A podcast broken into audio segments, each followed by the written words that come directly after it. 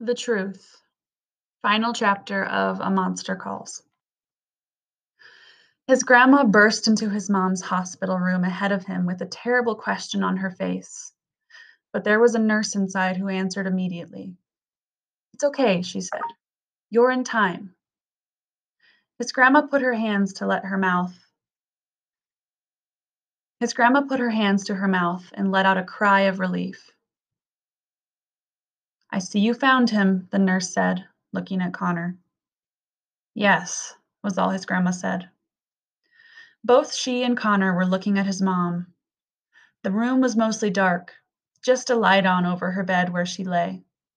Her eyes were closed, and her breathing sounded like there was a weight on her chest. The nurse left them with her, and his grandma sat down in the chair on the other side of his mom's bed, leaning forward to pick up one of his mom's hands. She held it in her own, kissing it and rocking back and forth. Ma? he heard. It was his own mom talking, her voice so thick and low it was almost impossible to understand. I'm here, darling, his grandma said, still holding his mom's hand. Connor's here too. Is he? His mom slurred, not opening her eyes. His grandma looked at him in a way that told him to say something. I'm here, Mom, he said. His mom didn't say anything, just reached out the hand closest to him, asking for him to take it. Take it and not let go. Here is the end of the tale, the monster said behind him. What do I do? Connor whispered. He felt the monster place its hands on his shoulders. Somehow they were small enough to feel like they were holding him up. All you have to do is tell the truth, the monster said. I'm afraid to, Connor said. He could see his grandma there in the dim light, leaning over her daughter. He could see his mom's hand, still outstretched, her eyes still closed. Of course you are afraid, the monster said pushing him slowly forward. And yet you will still do it. As the monster's hands gently but firmly guided him toward his mom, Connor saw the clock on the wall above her bed.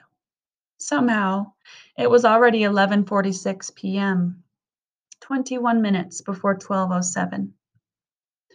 He wanted to ask the monster what was going to happen then, but he didn't dare because it felt like he knew if you speak the truth, the monster whispered in his ear, you will be able to face whatever comes.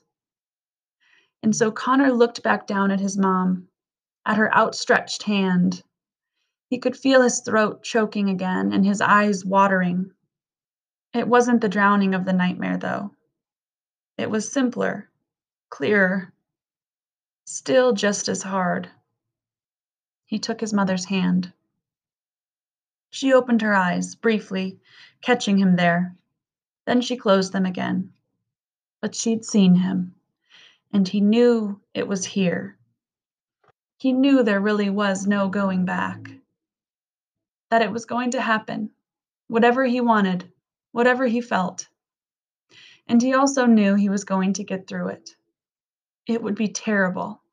It would be beyond terrible. But he'd survive. And it was for this that the monster came. It must have been. Connor had needed it, and his need had somehow called it, and it had come walking, just for this moment. You'll stay? Connor whispered to the monster, barely able to speak. You'll stay until. I will stay, the monster said, its hands still on Connor's shoulders. Now all you have to do is speak the truth. And so Connor did. He took in a breath, and at last he spoke the final and total truth. I don't want you to go, he said, the tears dropping from his eyes, slowly at first, then spilling like a river. I know, my love, his mother said in her heavy voice. I know. He could feel the monster holding him up and letting him stand there. I don't want you to go, he said again. And that was all he needed to say. He leaned forward onto her bed and put his arm around her, holding her.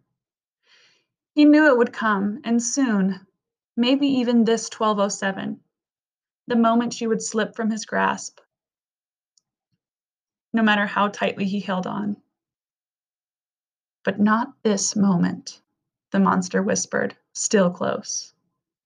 Not just yet.